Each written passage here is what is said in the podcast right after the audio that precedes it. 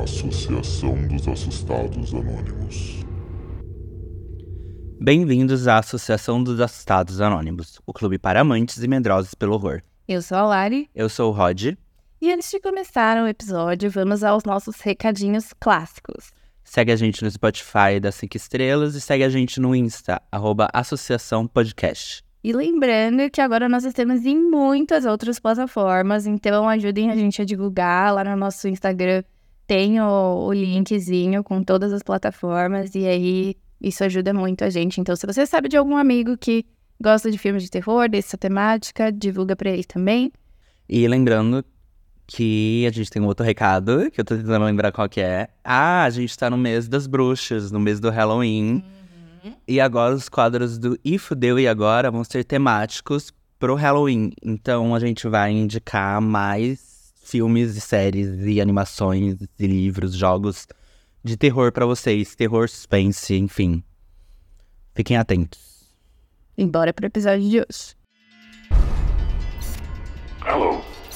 Do you want to play a game? Hoje nós vamos explorar uma das franquias mais icônicas do terror, Jogos Mortais. E sim, nós assistimos o mais novo lançamento da franquia, Jogos Mortais 10 ou X, que está em cartaz nos cinemas de todo o Brasil e mundo, e vamos contar para vocês o que a gente achou.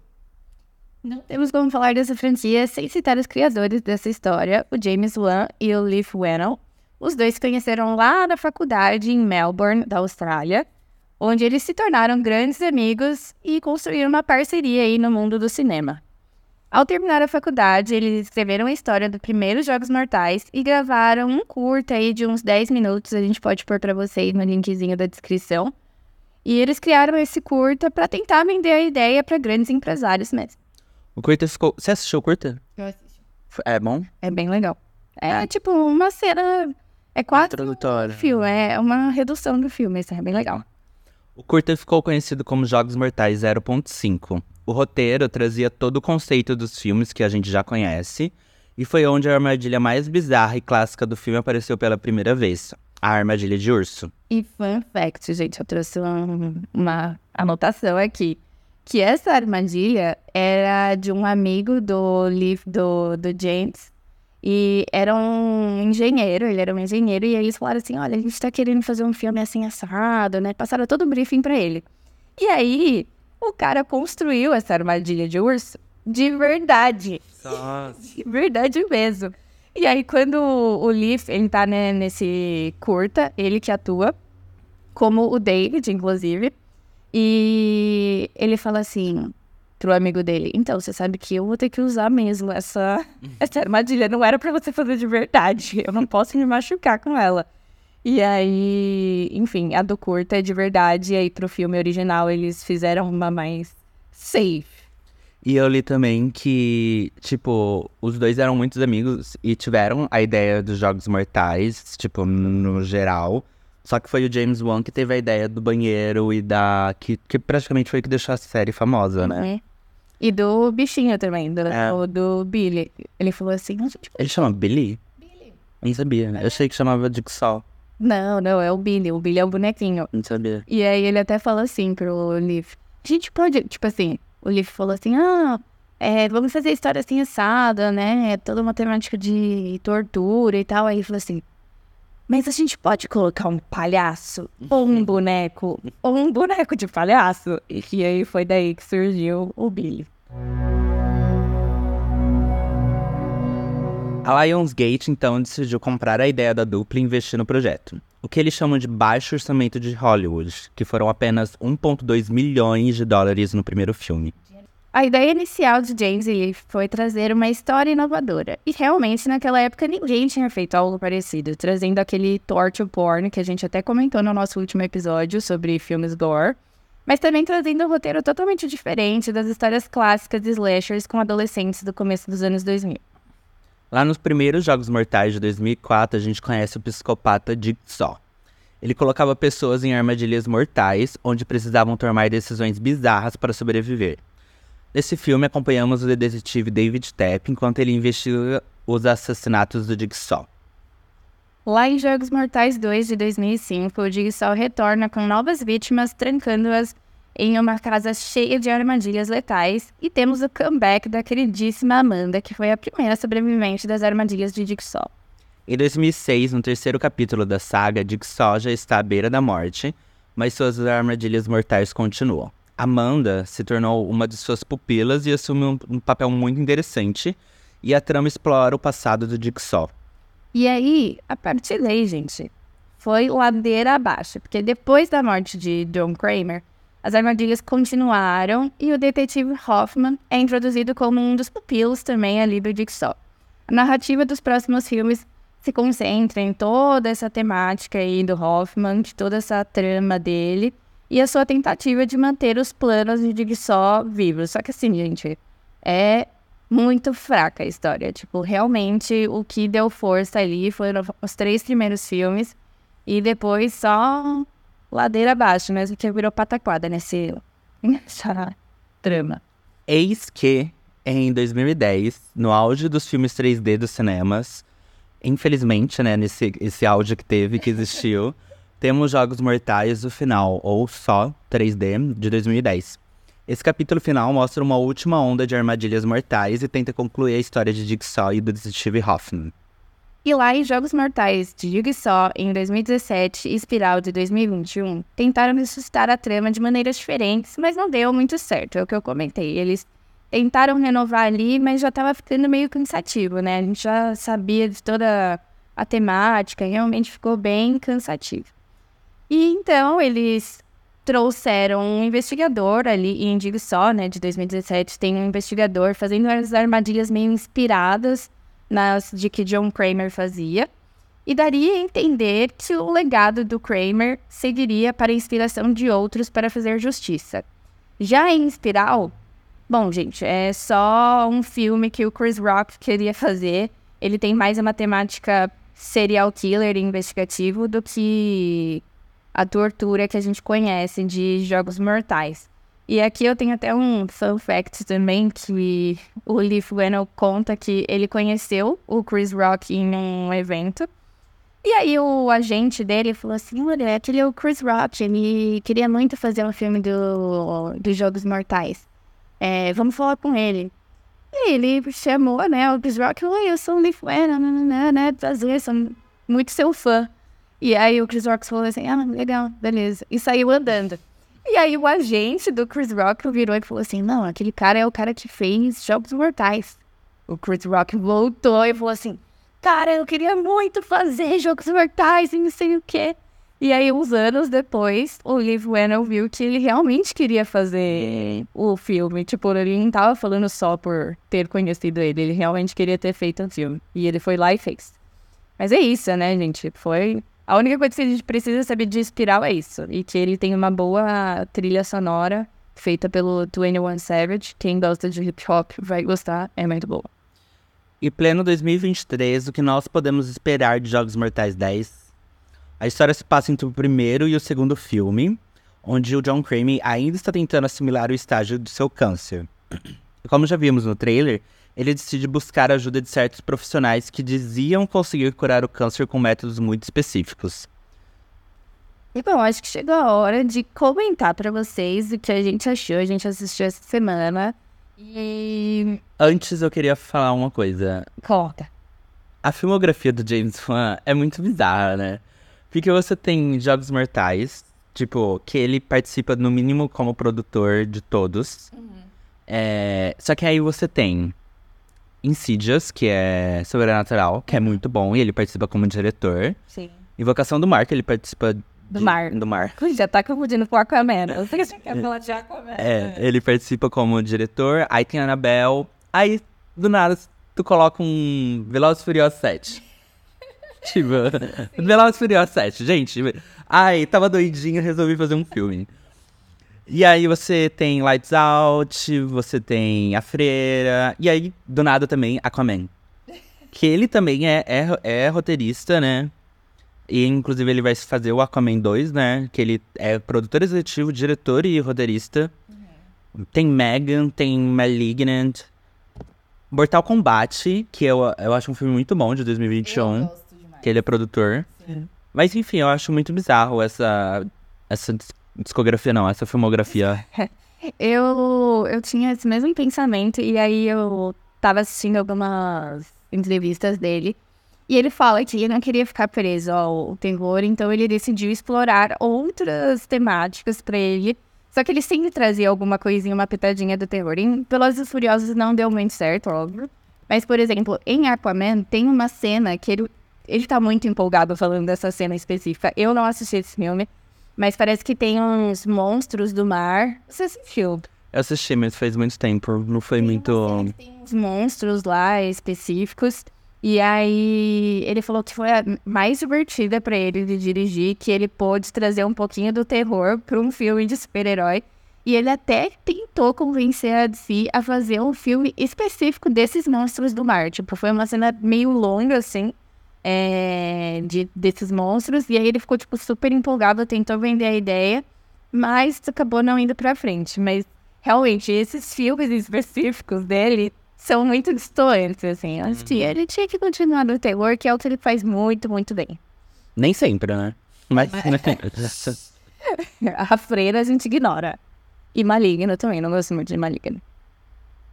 Enfim, o que que você achou do filme, então? Tá, eu acho que a gente pode fazer uma parte aqui pra galera que ainda não assistiu, mas tá querendo saber um pouquinho, que é uma parte sem spoilers. Uhum. Eu acho que é um bom filme em comparação aos outros filmes. Eu quero fazer um disclaimer. Que eu fui muito burra e eu assisti todos os filmes da saga. Tá, eu assisti todos os filmes. E só depois que, tipo, faltando um dia pra eu assistir, eu descobri que não precisava ter reassistido todos e que se você assistisse só o primeiro, já dava pra entender a história. Mas assim, foi bom pra eu ter essa comparação da qualidade do filme. Tipo, eu acho que esse diretor, eu esqueci o nome do, do diretor que faz esse novo de 2023, mas ele é exatamente o mesmo. Kevin Grotert. O Kevin Realtor, ele fez o 3D. E o 3D, em comparação a toda a franquia, ele é o melhorzinho desses últimos que tiveram. Realmente tem, tipo, mais. Uma pegada mais interessante, assim, na, na trama do que as outras, assim. Tipo, as, as cenas são melhores construídas, enfim. Eu acho que realmente ele soube administrar melhor é, o que a gente tá acostumado a ver de jogos mortais. Mas pra mim não. É que assim, vamos começar pela parte de que ele traz uma nova perspectiva, né? Ele não tá tão focado assim nas vítimas e na investigação por trás de Jigsaw. Graças a Deus, porque É, Jogos. Mortais, o que eu mais odeio é a parte da investigação, porque eu não gosto de filme de investigação policial. Aham. E é isso que me deixava, tipo, Jogos Mortais, de não gostar de assistir, porque, ai, é muito maçante, é sempre a mesma fórmula. Exato. e, Tipo, ai, o policial sim. querendo fazer o bem. É sempre essa visão do policial querendo fazer o bem. Sim, sim, tentando. Aí vai lá, fica batendo de frente pra descobrir o que, que o John Kramer queria. E aí, nesse filme, é a primeira vez que a gente tem um pouquinho melhor de uma visão disso só, né? Tipo, é a primeira vez que a gente vê o John Kramer tentando ser o herói, tipo... Você torce por ele. É, você fica muito do lado dele, tipo... E, gente, o Tobin Bell, eu criei um... um, um carinho, um Que é o que faz o John Kramer. Exato. Ele. Ele, como John Kramer, tá, tipo assim, estupendo. Eu acho que ele já tá com 80 e poucos anos. Caralho. Como que ele faz um velhinho por 20 anos, gente? E ele tá igualzinho. Cara, Vivendo. ele é muito bom. Ele é ótimo, ele é ótimo. A atuação facial dele é muito boa. Sim, ele. Ai. Várias vezes, quando ele tava falando com a Amanda, eu ficava tipo assim: ai, gente, é isso, tá? Ai, isso é um spoiler. Não, não é tão spoiler, não. Ela aparece no trailer, não aparece? Parece. E, e também, tipo, a gente falou que ele se situa entre o primeiro e o segundo. Uhum. É... Se você não tá querendo receber spoiler dos Jogos Mortais 1 e 2, pelo amor de Deus, né? Já... é tipo reclamar dos spoilers de Friends, sabe? Já passou, já. Já passou. Mas eu acho que isso não estraga a experiência do filme. Mesmo sabendo que a Amanda sobrevive no primeiro e que ela se torna uma das pupilas no segundo, Uhum. tipo, não estraga o prazer de assistir Jogos Mortais. Esses primeiros, principalmente esses dois primeiros filmes que são muito bons. E também não estraga de assistir esse filme 1.5. Sim, sim. Não, eu gostei bastante de.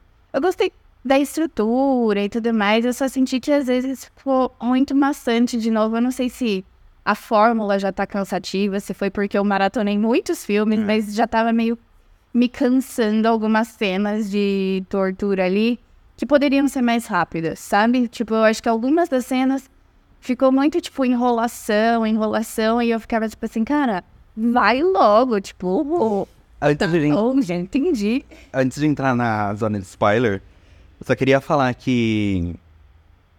Cara, desculpa, mas a Amanda não convenceu com- enquanto Aquela uma peruca. jovem. Aquela peruca e os botox dela não convenceram. Isso, ela é muito Você bom. reparou que ela, ela sempre usava tipo uma choker pra disfarçar pescoço? Hum, Que era- aquele pescocinho. Mais enrugadinho, mais Ana Maria Braga, sabe? Sim. E aí, gente, não convenceu. Mas, mas eu gosto muito da Amanda. Gostei. E acho que ela é uma atriz boa também. É, eu acho que esse filme, é, apesar de se situar entre o primeiro e o segundo, tem até algumas referências dos outros filmes, que foi legal entender assim. Mas detalhes, detalhes. Eu acho que não impede você de curtir todo o filme. Eu acho que foi um bom filme em comparação aos outros. Eu até colocaria ele, sei lá, em quarto lugar, porque, Da franquia? né, Sim. tipo, pra mim os três primeiros top total. Então, assim, Eu também só assisti esses quatro. Bom, mas agora vamos para nossa zona de spoilers, que aí a gente entra mais a fundo.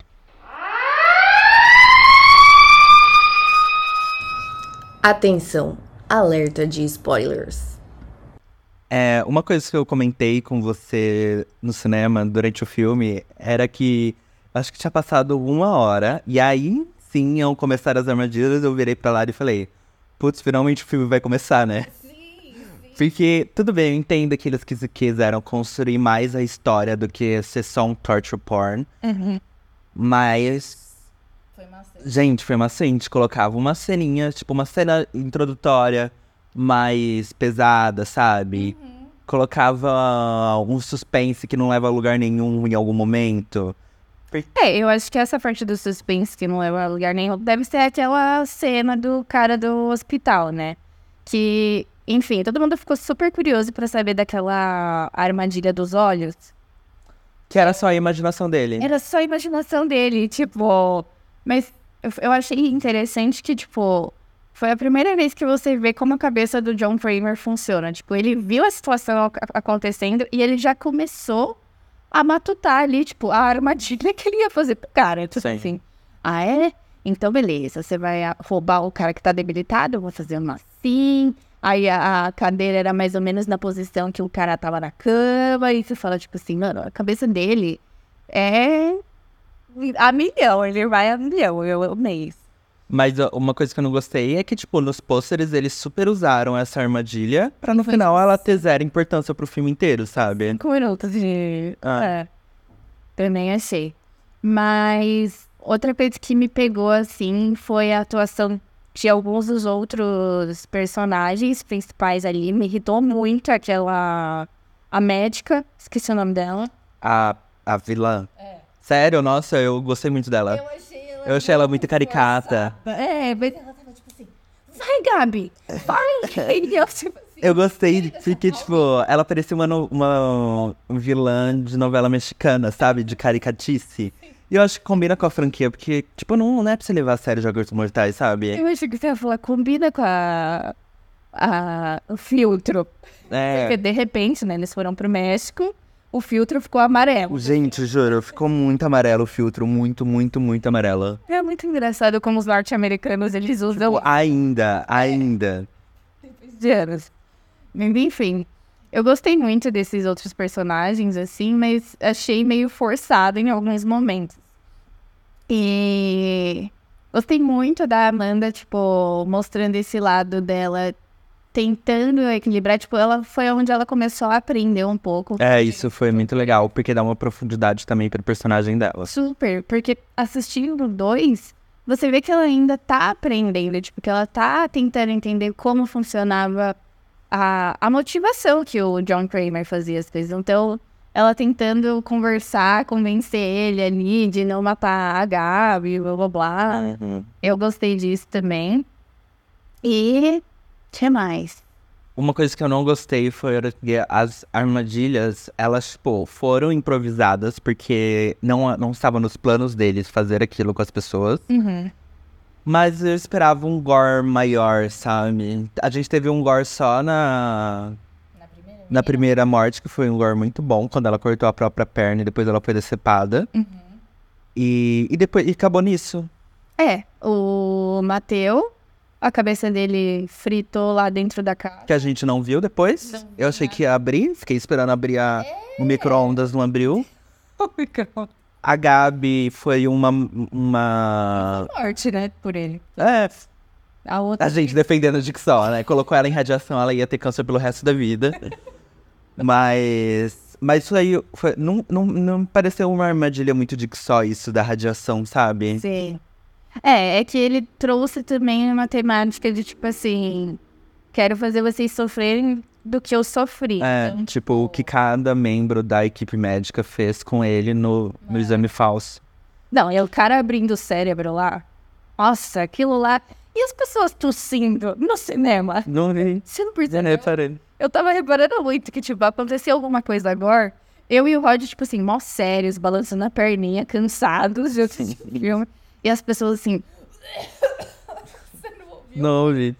Acho que eu tava tipo, meu Deus, eu não. Eu quero que esse filme acabe logo, porque eu sabia que era duas horas. É que eu tive esse erro de pesquisar quanto tempo durava o filme. É. E aí eu ficava olhando no celular, tipo, putz, passou uma hora, putz, passou uma hora e dez, putz, passou uma hora e quinze. E não acabava o filme. E ele começa a desenrolar só depois de uma hora. Que começa a parte interessante. Então. É. Foi bem cansativo isso, porque quando chegou na parte das armadilhas eu já tava muito cansada. E eu Ah. falei assim: ah, agora tem que ser rápido, gente. Agora tem que E acelerar. mesmo assim não foi. Não foi. Aquela parte. Porque tinha uma final- pausa. Entre cada armadilha tinha uma pausa. É. Mas o que me irritou no final foi quando a médica, tipo, conseguiu reverter, conseguiu entre aspas, né? Mas tipo, ah, colocou um dig só. Mano, pausa. Pausa pra aquele menininho jogando bola do nada, de madrugada, sozinho, em uma rua perdida. Não, é porque já mostrou que ele fazia isso todo dia. Madrugada? Que mãe que Era seis da manhã, já tava amanhecendo. Ah, tá. Eu nada a ver do nada a criança que dá lá batendo. Não, isso tudo bem. Vamos conversar, vamos falar primeiro do da pessoa que chega, o cúmplice da médica, que chega lá, tipo, batendo, tananã, tananã. Não tinha como eles saberem disso. Não, isso pra mim foi. Isso pra mim foi uma costurada muito. E as pessoas, ach... tipo, chocadas no cinema que ele era cúmplice da médica. tipo, gente, era óbvio. Esse tempo todo o cara sentado lá e ninguém, tipo, ah, ah. E, tipo, até como que. Até como mostra, tipo, ah, o Dick só escondendo a arma. Mostra de um jeito muito, tipo, preste atenção nele escondendo a arma. É, exato. O negócio do. Como chama? Da mala disparar o alarme. Mano, sim, amor. Ah, me poupa. Não, não consegui também. Não me desceu isso. Mas eu achei bem cansativa essa parte de, tipo assim, ah, eles pegaram a arma, colocaram de só e a criança na, na armadilha. Ai, mas eu quase chorei, eu tomei de TPM, eu quase chorei com ele. Carlos, Do raralaro, que era não puxe, né? E ele puxou. Então, e no final, a gente tem um final feliz pra um filme de terror, né? Uh, mas eu gostei disso, de ter um final feliz. Tipo, eu gostei de ter um final feliz, de tipo... Mano, a gente te- teve mil mortes, o vilão, entre aspas, se fudeu, o, vil- o outro vilão se saiu bem, o vilão que a gente tava torcendo se, se- se saiu bem, e a criança ficou milionária, sabe?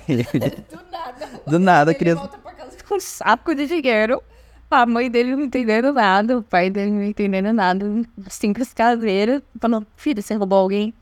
Mas isso dá até a entender um pouco que eles podem ter um legado ali, né? De, tipo, ensinar o menininho, sei lá, um negócio Será? assim. Do jeito que eles gostam de vender essa história, Nossa, sim. é capaz de dar um... Que o Carlos é um outro ajudante, né? Exato. Então, quem sabe aí a gente não tem mais uns dois filmes, pelo menos, dessa saga. E tem um ponto interessante, que tem uma cena pós-créditos. Que eu fiquei pensando muito nisso. Tipo, até metade do filme, até uma hora e vinte do filme, eu tava, tipo, pensando, como que aquele filho da puta que é, sugeriu ele fazer essa, esse tratamento com esse pessoal aí, tava com aquela marca na barriga. Eu fiquei tipo assim, mano, e como que aquele filho da puta se, se salvou? Como que ele se curou e não sei o quê? Aí depois eu esqueci um pouco dele. É, eu também tinha esquecido dele. Tá bom, não vai falar disso, eu vou reclamar depois do Twitter. Mas aí que tá. Ele aparece na cena pós-créditos. E aí o, o John Kramer fala lá: Ei, meu filho. E não sozinho, hein? Ele tem a ajuda do Hoffman, que aí é um, um fanservice aí pra quem assistiu o 4, 5, 3, 4, 5, 6. Ele tá de volta, ele aparece nessa cena pós-créditos ajudando pra relembrar que ele também foi um tapilo do, do John Kramer. E eles vão atrás desse cara que tinha sugerido, né, pro John Kramer procurar esses médicos. E fala, seu filho da puta, como que você, você não tava com marcas de batalha, de guerra? Então vamos lá. E novamente, mais uma armadilha que foi mal utilizada no filme, porque não mostrou. Parecia ser interessante. Parecia, né? Ia tirar. Não, vamos. Vamos falar de cenas agora. A cena da médica tirando o intestino grosso, delgado, não sei. Do. Grosso ou negado, hein? Não sei. O, tirando o intestino e usando como corda. Primeiro que era pra tá cheio de cocô aquele negócio. Não, e assim, teve muitos momentos meio comédias. Foi muito camp. Foi muito camp. Eu achei que era mais sério esse filme. Nos outros eu não senti tanta piadinha, nesse teve mais. Mas realmente, isso daí foi muito trash. E. O que mais? Ai, tadinha da Gabson, não. Uma fodida. Fudida. O Matheus fica com raiva. É isso. Qual que é a sua nota de susto? Ai, eu não. Seis e meio? Ah, tá. A gente fez até 10? Eu não lembro. É, até 10. Porque eu ia dar dois e meio. Então, é tipo de 5. Então, fazendo uma matemática rápida, isso dá 6? Acho que eu não sei. Acho que eu dou um 6. E como quarto filme da franquia. Quarto melhor filme da franquia.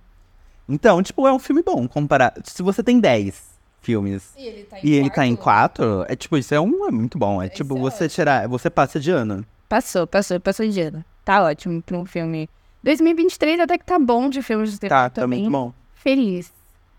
E é isso, gente. Eu espero que vocês tenham gostado. Contem pra gente se vocês já assistiram o filme. Contem o que vocês acharam, se vocês concordam com os nossos pontos. E vamos para os nossos quadros. Round one. Fight! Bom, agora a gente vai fazer o quadro Duelo. Nesse quadro a gente faz um duelo sobre dois personagens icônicos do terror, sejam eles assassinos, ETs, Final Girls, qualquer dupla do universo de terror.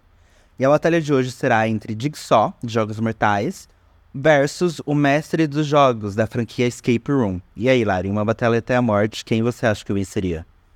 Ai. Eu tava tentando resgatar alguma coisa muito memorável que tinha me marcado aqui de Escape Room, mas eles usam umas coisas meio tecnológicas, né? Usa bem tecnológico. É. E eles fazem testes. Eles têm uma coisa meio BI, sabe? BI de agência publicitária. Eles fazem testes, eles veem o que, que vai dar certo, eles calculam probabilidades pra ver o que, que dá certo. Então é todo um time, não é só o mestre dos jogos. Uhum. Mas ele tem a mesma pegada do Jigsaw, que é tipo, ah, um- uma pessoa arquiteta barra engenheira Trabalhando. trabalhando pra torturar as pessoas. É, eu acho que sim. Por ser mais tecnológico, talvez eles batessem no Jigsaw, sim. Só que a mente do Jigsaw é muito rápida, a gente viu isso no, no filme 10. Ah, Mano, o cara pensa em umas coisas, tipo, a relação que ele tinha achado no. O que eu gosto muito nele é que ele pega exatamente, tipo, o problema da pessoa, tipo, o, ponto fraco ali da pessoa e faz a tortura em cima disso. Então, por exemplo, ah, o cara assaltou alguém, ele vai lá e mexe com alguma coisa na mão da pessoa. Ah, o outro era anestesista. Ele foi lá e fez uma cirurgia no próprio cérebro sem anestesia. Então, tipo, a mente dele é muito mais criativa nesse sentido. Mas eu sei que as, as torturas do Escape Room também são super mirabolantes. sim. Mas eu não sei, eu acho que, de novo, eu tô pelo meu coração, que é ganho dos clássicos, né, gente? A gente sempre defende aqueles clássicos, que é, é Fred Krueger, é Ghostface, então você sempre defendeu os clássicos. E eu acho que o Jigsaw, além dele ter essa agilidade e a gente tem que reconhecer que ele faz tudo praticamente sozinho, diferente de, do mestre dos jogos, que é um time, Uhum. o Jigsaw também tem um propósito. Sim, ele é um coach. Ele é um coach. O mestre dos jogos é só um filho da puta, sabe? Ah, exato. Ele faz pelo bem, entendeu? É, daqueles, né? É capaz de, de- do John Kramer pegar a galera da- do escape room e botar no- numa salinha e falar Do you wanna play a game, seus motherfuckers? E o Jigsaw é extremamente mais assustador do que o mestre dos jogos. Sim, a voz dele, Sim. gente, A voz, o Billy, é... low beat, solta é muito mais icônico do que Escape Room, né? Que ainda tá novo ainda, Escape Room. Essa teve dois, né? Só, eu acho que vai ter três. Acho que vai ter o terceiro. É, o que eu falei pro Roger que é totalmente inspiração Jogos Mortais, né? E eu acho que isso que é o foda dos Jogos Mortais, tipo...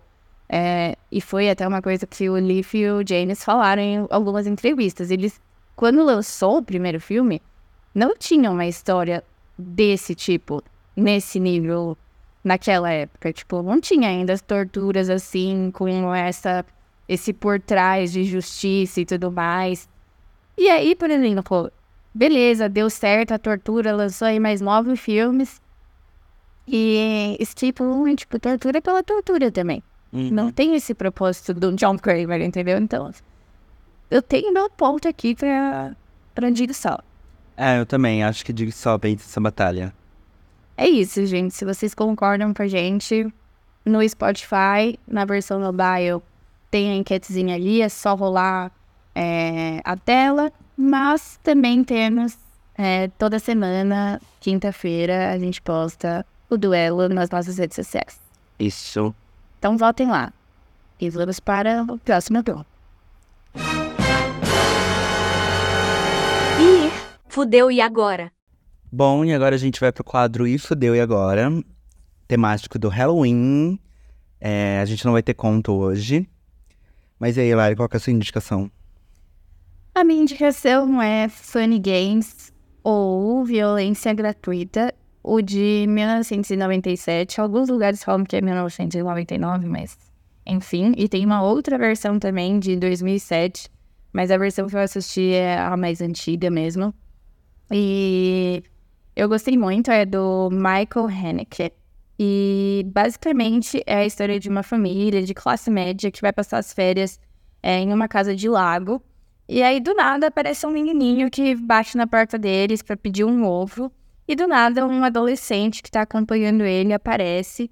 E a família, essa família específica, acha que eles são da, da casa do lado, né? Que eles são filhos da, da família do lado.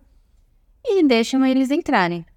E a partir daí, ladeira abaixo, gente. Porque esses dois começam a aprontar ali.